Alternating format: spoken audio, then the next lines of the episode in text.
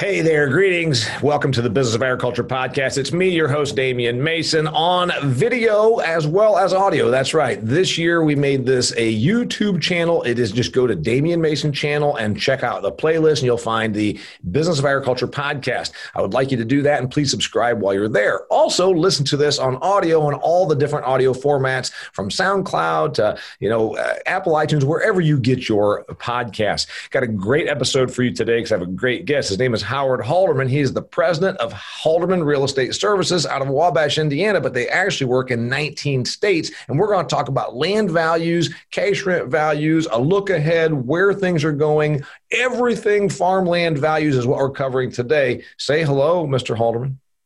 Good afternoon, or good morning, or good evening, or good middle of the night, whatever the time of day you listen to your podcast. That's right. Whoever, whenever they do. He's been a guest before. If you remember, about two years ago, he was a guest and we talked about real estate. And I decided it was time to bring him back because there's so much that's changed. And we got the whole COVID effect, we've got the whole interest rate effect, we've got a lot of trade agreements, and we've got the election. So when you're talking about the most valuable thing that we have in real in agriculture is generally our real estate. So that's what we're going to be talking about. Before we get to the beginning of his questions, we're going to also remind you that this episode, like so many others of the business of agriculture, is brought to you by my good friends at Harvest Profit. Harvest Profit is a software solution for your agricultural enterprise that works as hard as you do. You've got inputs and outputs and so many dollars, so much capital at work. Why not have a software solution that makes your job easier, but also makes your enterprise more profitable? Go to harvestprofit.com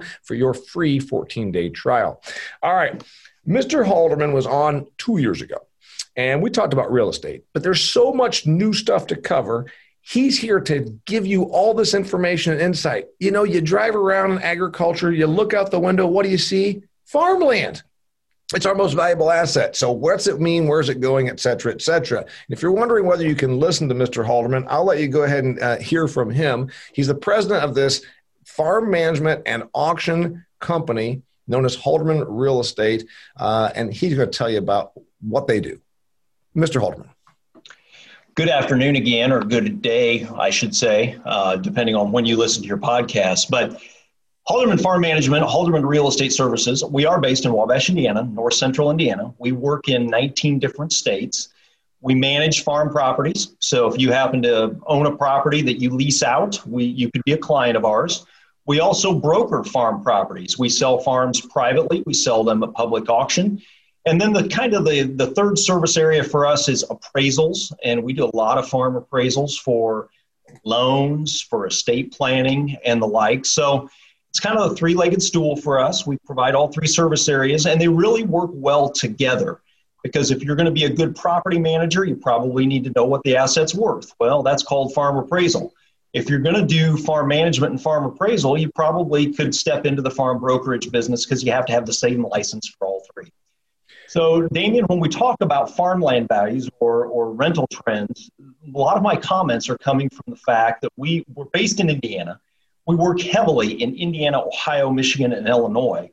But I also have a perspective over a 19 state area as well. So yeah, we're talking mainly about corn, Eastern Corn Belt stuff, but we can talk about broader uh, land values and rents as well. Yeah, so if you're out there, you're an orchard uh, uh, agriculturalist in California, you're going to say, man, I don't know if this applies. Well, some of the same principles are going to apply. So we're going to talk about investors. We're going to talk about legislation. We're going to talk about bankruptcies. We're going to talk about the, the debt uh, to equity issues. These things still apply whether you own your agricultural real estate in Colorado or in the Eastern Corn Belt. But yeah, just so that our listeners know, uh, this off of the uh, Halderman Real Estate Services website. 693 farms managed, 238,000 acres that this uh, entity, Halderman Real Estate Services, manages in 19 states. They sold 110 farms or 13,000 acres, $100 million in the year 2020, and you've done 900 appraisals. So I would say you have a pretty good finger on the pulse of what's going on in agricultural real estate. And uh, if you're not from the areas that they work principally in, still stick with us because I think much of the information is going to extrapolate. All right, give me the overview, my friend. So it's been interesting. We we talked two years ago, and you know you might say, or I could say, well, Damian, nothing has changed. You know, farmland values are really largely the same. And in the Eastern Corn Belt, that would be a very true statement. Uh, in fact, farmland values have been pretty consistent for the last five or six years. Mm-hmm. And it's been interesting. We, we peaked in late 13, early 14, was the all time high of the farmland marketplace. And of course, that's coming after the high commodity prices that we saw in the late 2000s, early 2010s, and driving land values up to these all time levels. And then we saw commodity prices break. And that led to a fall in 2014, 2015 of maybe 10 to 15, maybe 20%. Now, that's true in the Corn Belt from Colorado to Columbus, Ohio. It would not apply outside of those areas because I know other areas didn't have quite that kind of decline. But we certainly did here in the Corn Belt. And that resulted in land values maybe being 15, 20% lower than what they were at the high. But since that time, Damian, 2015 forward, we have been in a very sideways channel. And you might ask why. You know, why why would land values remain stable? Because we have seen falling farm incomes until the last three years. And one of the reasons is we've looked at a very limited supply of farms for sale. And that's been for the last five or six years. Uh, farmland doesn't often trade hands. Usually it's two and a half, maybe 3% of the farms sell on a given year. And we've actually been at 75% of that rate. So less number of farms for sale, lower supply. You're saying we've been at 75% of historical in terms of farmland available at, for sale compared to yes. okay. And when did that when did that shortage that because I, I read in in preparing for this that our supply our inventory was light. When did the inventory become light on available farm ground? You know, the last year that we saw a large number of farms for sale was in the second half of 2012. Okay. And you would say, well, why in the world would that be? And that would be due to an outside driver called the potential for capital gains taxes to go up. Mm-hmm. Potential because they never did change. Right. But the potential was, and the, you think if back to August of 12, President Obama was highly favored to win re-election the thought was we might be looking at a Democratic Congress, and therefore capital gains taxes they were being talked about going up, higher rates. And we had a lot of landowners call us in, starting in August and say, I want to sell and close this year under the current capital gains tax rules so that I guarantee me that lower rate in case they go up in the future. Right. And so we did a three to four auctions per week from August through December of that year. It was crazy. And, and so that was the last time I saw a huge, not, not huge, but a large number of sales, more than normal, come onto the marketplace. Since that time period, you know, farmland peaked the next year uh, and, and really started to decline. And a lot of landowners said, yeah, debt to asset ratio in farmland is 15%. So it isn't like there was a lot of debt out there at a high interest rate that was causing farmers or bankers to force farmers to sell something. Mm-hmm. So basically, they held the asset. And rents came down a little bit. But if you put it in a historical perspective, land values are still higher than every year prior to 2010. Rents are still higher than every year prior to 2010. So if I'm a landowner in that marketplace, eh, I don't need to sell it. I don't have to sell it. I think I think there was a study done by Iowa State a year or two ago, and 80% of the land in Iowa has no debt.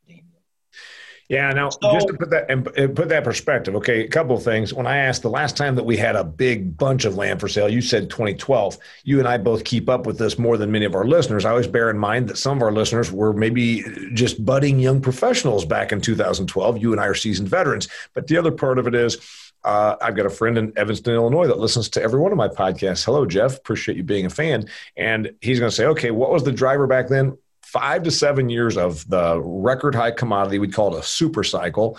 Um, so it wasn't just that the capital gains thing, it was that we thought we were at a high watermark in 2012 or 2013 sure. of man, this land is worth two and a half times what it was just what, maybe 10 to 20 years previous, right?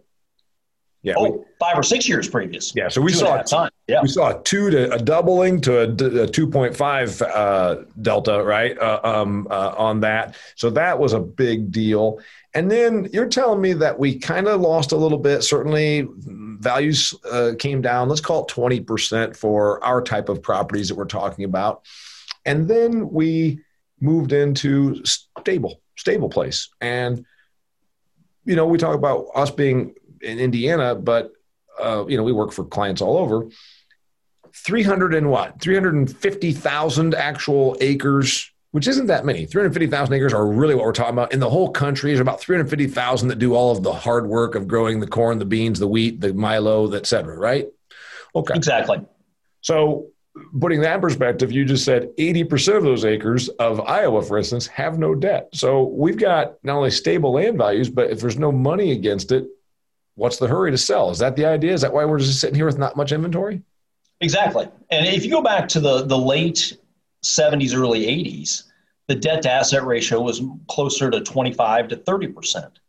So there was a much higher percentage of farms back in those days, and farms were much smaller but a much higher percentage that when and with interest rates at 15% plus yeah. they basically struggled to remain viable and they had to sell farmland or give it back to the bank and the bank sold it so you had a, a really an increase in supply mm-hmm. in 81 82 83 all the way through 86 that went into a marketplace with pretty low commodity prices and not as much government subsidy support to offset those low commodity prices.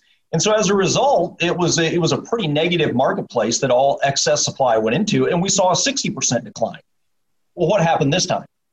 Yeah, we saw some commodity price drop, uh, but yields continued to be pretty strong. Mm-hmm. Commodity prices, while they fell, if you think back the last few years, there's been an opportunity to sell plus $4 corn sometime every year right. for the last three or four years.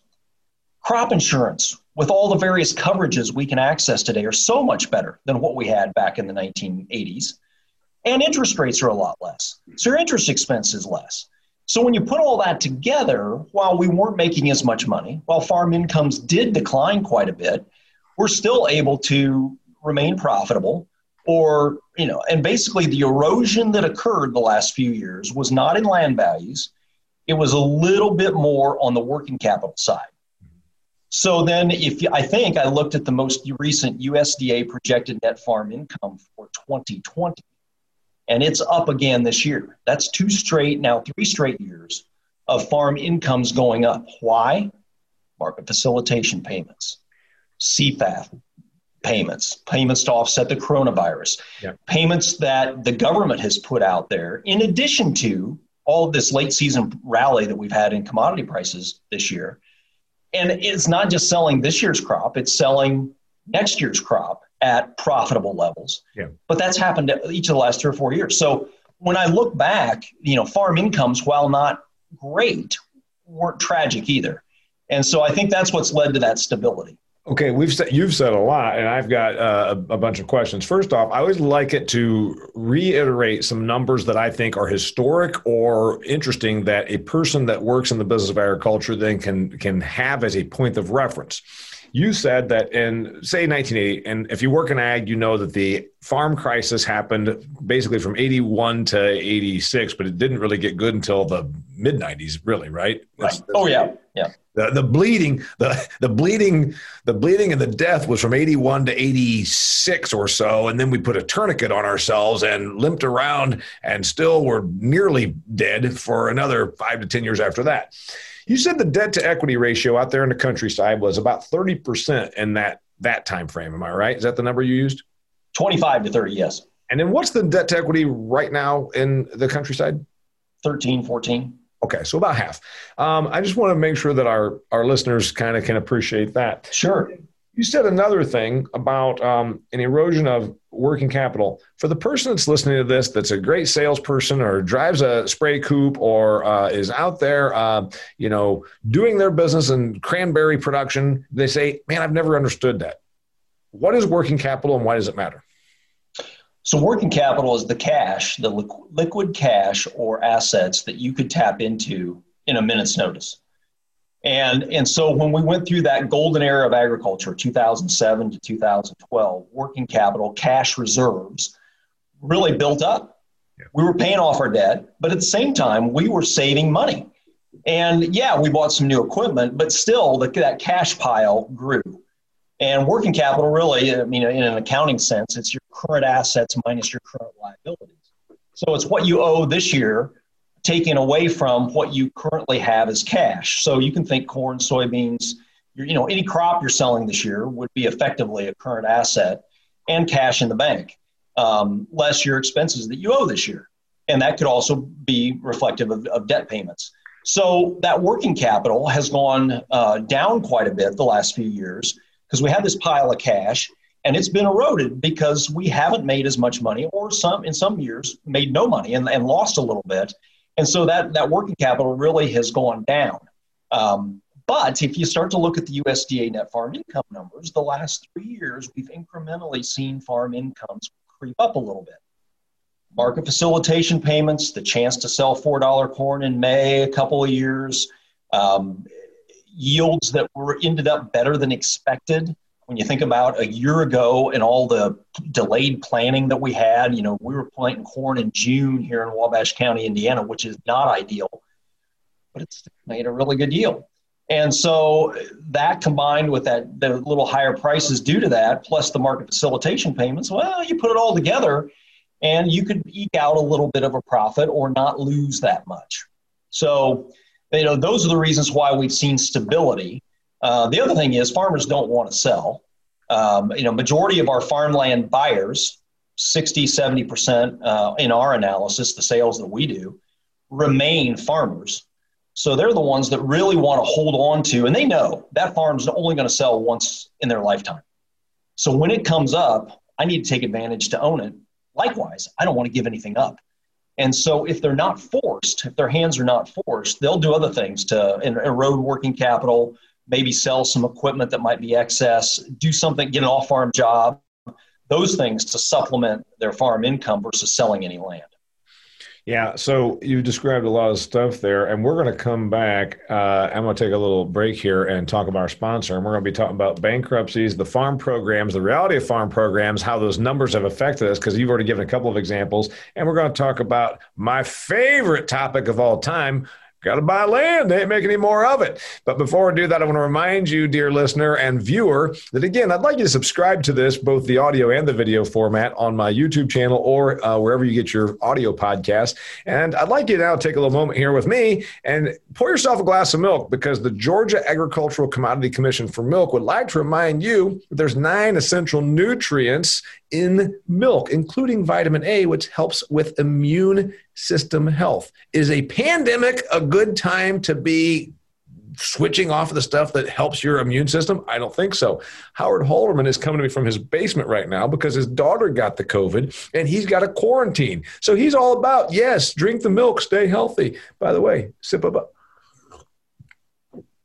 Also, a reminder that this episode is brought to you by Harvest Profit, the software solution for your ag enterprise go to harvestprofit.com and use their product for 14 days free. You'll like it. It will help your company, your ag entity, be more profitable.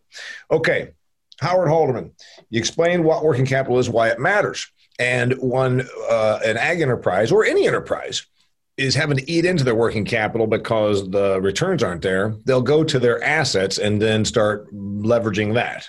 And that's what we saw in like the 1980s when we saw 25 to 30% debt to equity ratios and debt to asset ratios. And we're not seeing that now. Is that because, as I would say, farm payments? We have thrown a lot of federal money since 2018, maybe even 16, at the farm sector. Talk to me. We certainly have. And I would say yes to answer your question. The government support for market facilitation payments in 18 and 19, the coronavirus payments that we received, and for lack of a better term, uh, CFAP payments that we've gotten this year, uh, have been a huge bonus to agriculture in the sense that they have basically made up for the net loss that we've seen on a per acre basis, maybe in corn and soybeans, uh, they've made up the difference. And, and so that's where, uh, you know, the Congress basically issued some money to offset the loss of price in soybeans primarily, a little bit on corn, uh, due to the trade wars with China. Uh, now, this year was due to the big dip in commodity prices we saw in March and April due to the coronavirus. Um, that was, you know, in my mind, somewhat short lived in terms of the actual market dip, because by the time we got to August, corn and soybean prices started to go up due to the weather event in Iowa, uh, combined with growing demand out in, in, from China for both corn and soybeans. So uh, I think we find ourselves in a place today where it's a demand driven market. Um, prices are at levels now that are profitable for both corn and beans. And in addition, we're looking at these, these government outlays. So, one question I would have if I'm a producer is will those continue? Uh, obviously, we have, went through an election. We have a new president, most likely and a totally new administration and a different way they're going to look at farm programs. And they may come and say, hey, you know, with the debt that we've incurred as a country, uh, we can't afford to subsidize agriculture the way we have been.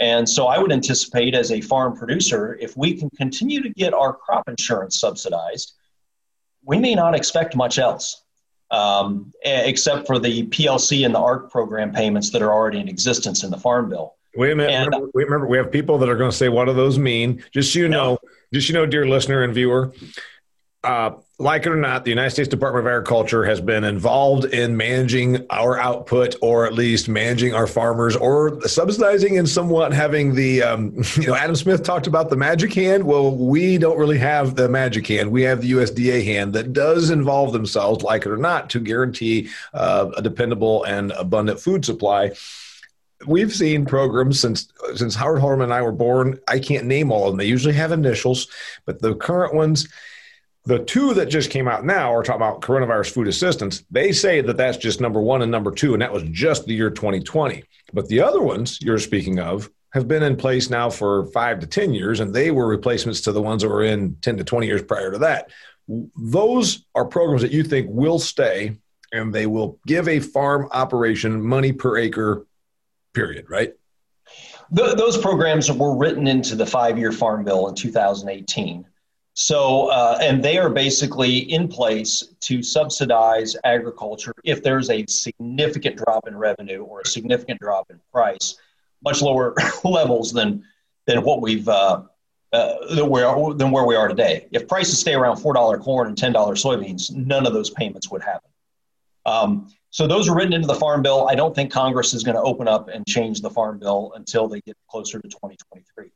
Um, so as a result, uh, but these these ad hoc payments, so market facilitation payments to offset the trade war with China, or the the coronavirus payments that came this year, those are the ones I think likely we can't plan on uh, and may not see in 2021 and we will see because I, I, always try to make sure that our listener we don't we don't we're not hiding stuff we're pro agriculture people, but we'll admit there are subsidies that happen here. We subsidize, the taxpayers do subsidize crop insurance. Why is that done? Because they want to make sure that the farm that gets washed out in Iowa because of the derecho or in Nebraska because of 100 year floods, can come back again next year and be a supplier to the food system. So we will still see the uh, crop insurance. We will probably see a couple of other things, but I agree with you. $51 billion was thrown at agriculture this year in terms of federal monies, and that does a lot to prop up these land values.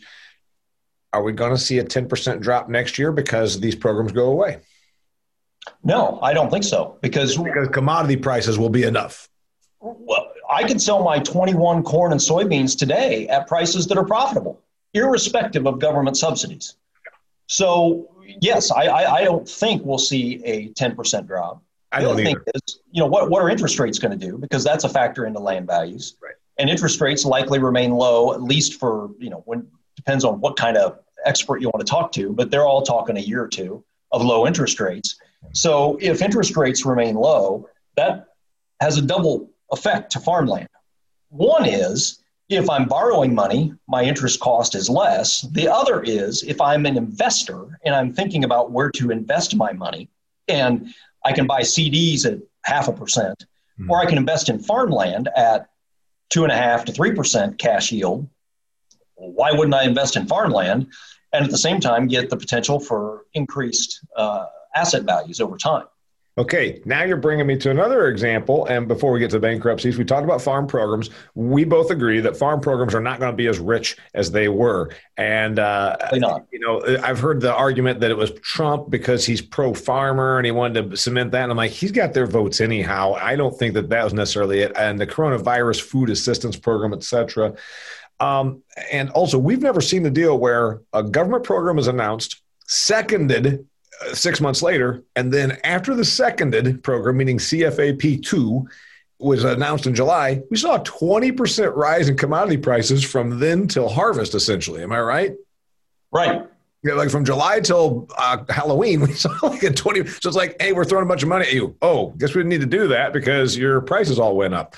So, uh, well, but nobody predicted that, Damian. No. And, it, you know, that it, if, if we all knew what commodity prices were going to do, you and I would not be on this podcast. We just trade our own book every day.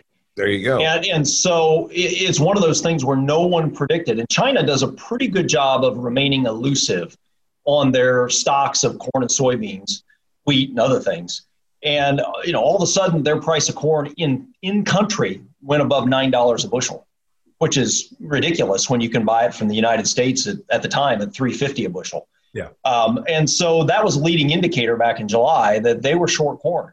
They're building their hog herd their swine herd back up from their uh, disease problems a couple years ago.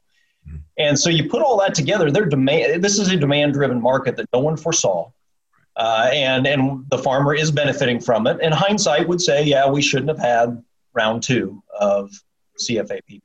Yeah, but they, like I said, it's it's unheard of situation. And also, just to the listener, that and I'm not a commodity trading expert, but I've been around enough to know that you generally do not see a 20% spike in commodity prices heading into harvest. It's generally no. flat to down during that time. You well, it was the combination of the derecho, which that was a significant yield hit combined with the demand from China and other places. Yeah. You mentioned investors.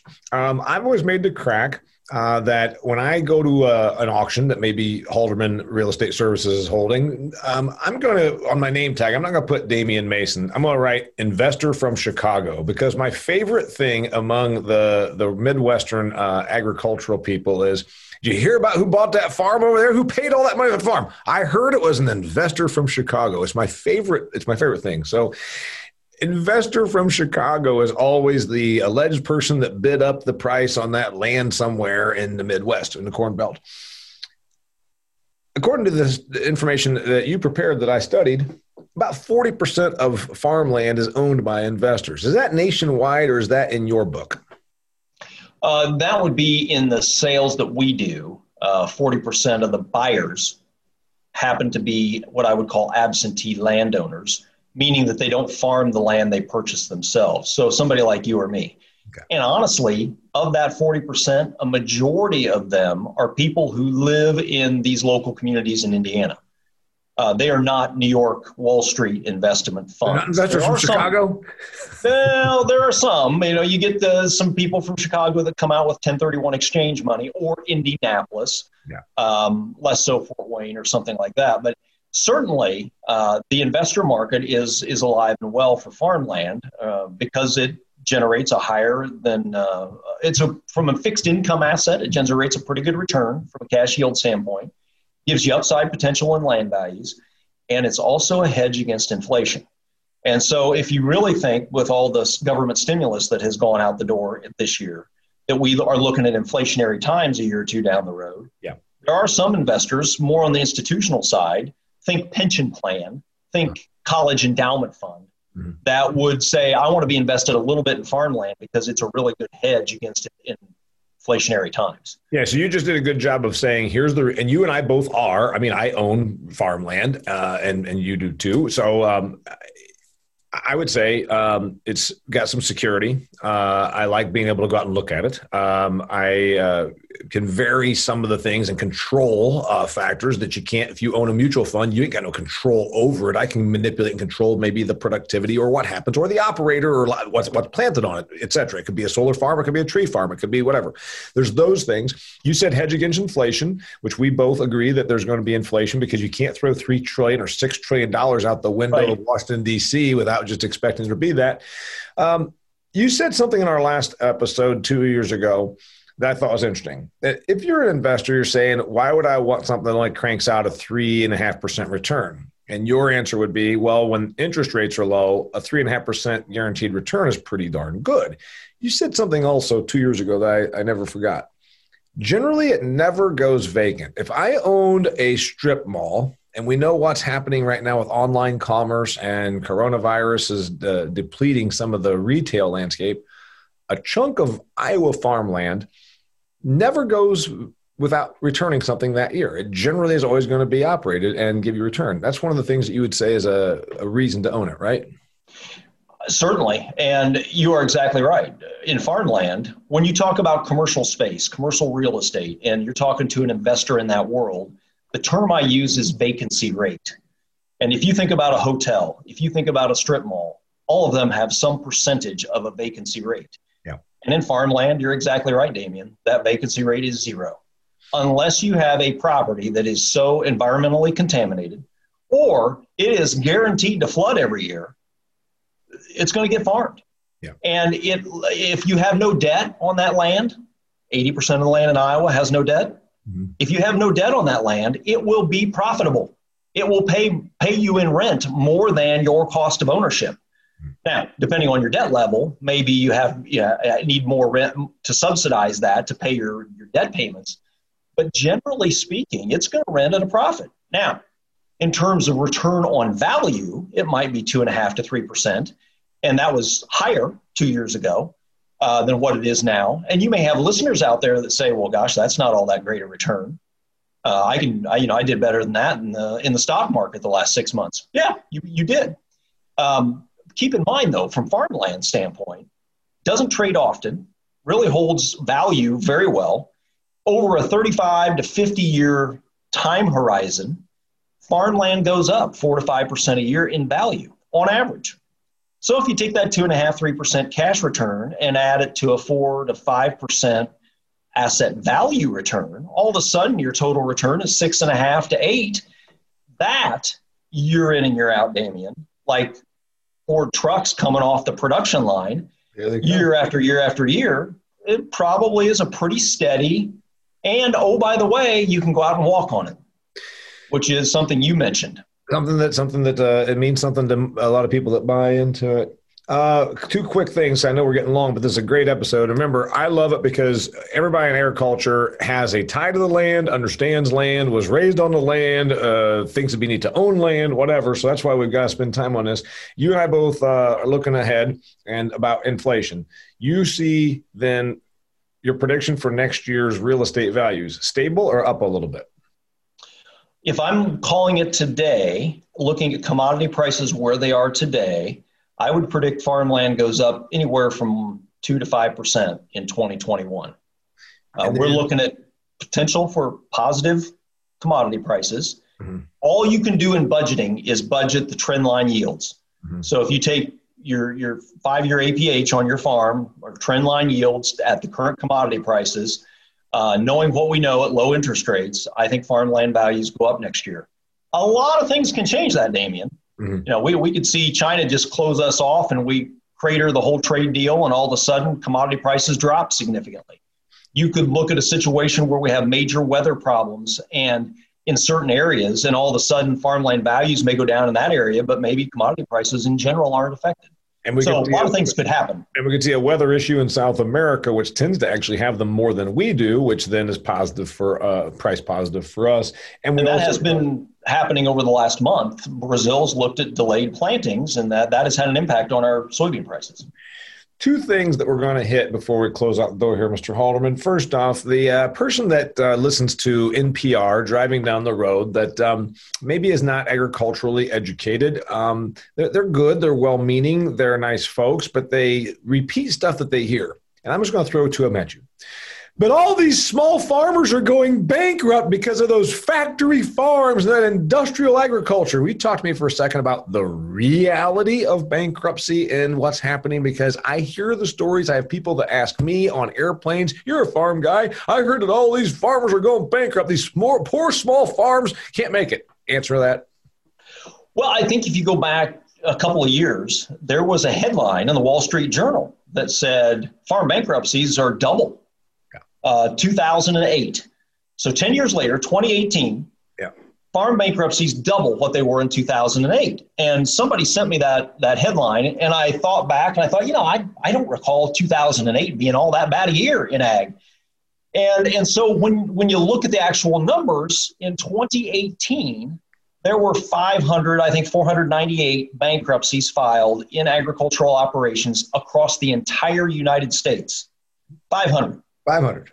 And that was double. That was, in fact, double 2008 because in 2008 we only had 250. Yeah. So it was an accurate headline. But to put it in perspective, in 1987, and you talked about the 80s and the, the challenges there, in 1987, there were 5,700 plus bankruptcies filed in agriculture. So while we've gotten up to, I think, 623 in 2019. We're about so one, it, we're about one one ninth uh, of what we were during the bad 80s. Exactly, and and so it, it requires a degree of perspective and comparison. And I, you know, I started in 1988, so I, I recall those times very well. And it, we're nothing like those times, nothing, and haven't been. I agree. Okay, one other thing that I hear, I hear it from ag people particularly, and you hear it at every one of your auctions, and your auctioneers have maybe even said it. Land, they ain't making any more of it. Your reaction? They might not be making any more of it in Indiana. Uh, in fact, in Indiana, it might be declining in total acreage because we develop a, some new subdivisions every year. Uh, so that's true in developed parts of the world. However, there are new lands being developed in Brazil yeah. and in South, other parts of South America. There are some new lands being developed in the former Soviet Union, Russia, and some of those areas. Ukraine, Kazakhstan, Uzbekistan, et cetera, et cetera, right? And you got all those little plots in China that is, as the Chinese start to create larger, and when I say little, we're talking like an acre or half an acre, Damian yeah. Uh, and they start to make them actually efficient farming operations. Not only is there necessarily no more new land, but when we double production on the same acres we had, that's effectively like doubling your acres. Yeah. And there are some places that's not going to happen in the Corn Belt, but it certainly will happen in some of these developing countries where they start to use new hybrid technology, new the new technologies we've developed here in the states. So there always can be in you know new land, as I would call it, um, and I'm not advocating that we tear down rainforests or anything like that. Um, I would argue against doing anything like that. But sure. um, more likely, because of the production increases in some of those developing countries, that's more the creation of new land or the effect of new land that we'll see out there. I am so glad you had that because while and you are in the land selling business, it would be it would be one of those things you could say, and then somebody'd say, "Well, I guess he's right. I better buy this because I'm more of it." The reality is, because of technology and technological innovations that we've done in agriculture, we don't need any more land because we're getting two and three and six times more out of each acre than we did 50, 100, 125 years ago. And then, as you also said, there are countries that were very underutilized. Take Ukraine or uh, you know Brazil, for instance, um, that are actually opening up new acres. So it's, uh, it's, I'm glad you said that. But it doesn't mean that land's not still a good investment. Because what I got from this is we're going to probably see a little bit of a single digit increase next year. We've got a lot of reasons to be land positive, and our farmer debt situation is up a bit, but not historically. So uh, lots of reason to be positive for the farm belt and for the land values, and obviously bankruptcies put in perspective. What else did I miss? The uh, recapping. I think you hit the uh, hit the highlights. You know, I'm uh, I'm bullish land, always have been. Um, I, I heard uh, old farmer. You made you made some comments that uh, people make at auctions, and I've, I've had some older farmers, uh, younger farmers, always say, "Well, my dad always commented that every acre I bought was always the price was always too much." Yeah. Even when it was five hundred dollars an acre, and now it's worth eight thousand dollars. An yep. Five hundred was too much at that time. Yep. Uh, that's been the history of agriculture. Yes, we had a downturn in the 1980s. Yes, there was a little slippage in 2014 15. But generally speaking, it has always been an upward trend. Mm-hmm. And so if you think about investing in farmland, you don't day trade agriculture. You might day trade commodities, but you don't day trade farmland. Mm-hmm. If you're going to get into farmland, get in for the long term. And if you're willing to put that money away for five to 10 years, it'll be a phenomenal investment for you. It'll just crank out that income every year, like widgets coming out of a factory, and it'll it'll generate that long-term historical appreciation. And oh, by the way, if you like hunting, you like recreational aspects, you like walking on the land, uh, it can bring those other uh, aspects of enjoyment as well. By the way, you said in the, and I, I, read it in the notes I was uh, when I was preparing for this. That's one area that's gone up because the COVID people decided, you know what? It's like they got a little bit shook and they said, I want my little place out there in the country where I can walk around with no mask and be away from the the riots. I mean, real estate that's for like hunting and rural properties. You said saw a bump up since March, right?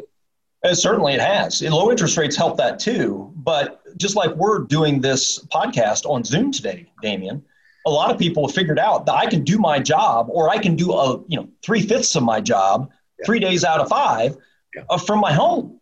Yeah. And I don't necessarily want to live in areas where there might be violence, there might be other issue, you know, high density populations where COVID could be more yeah. uh, prevalent.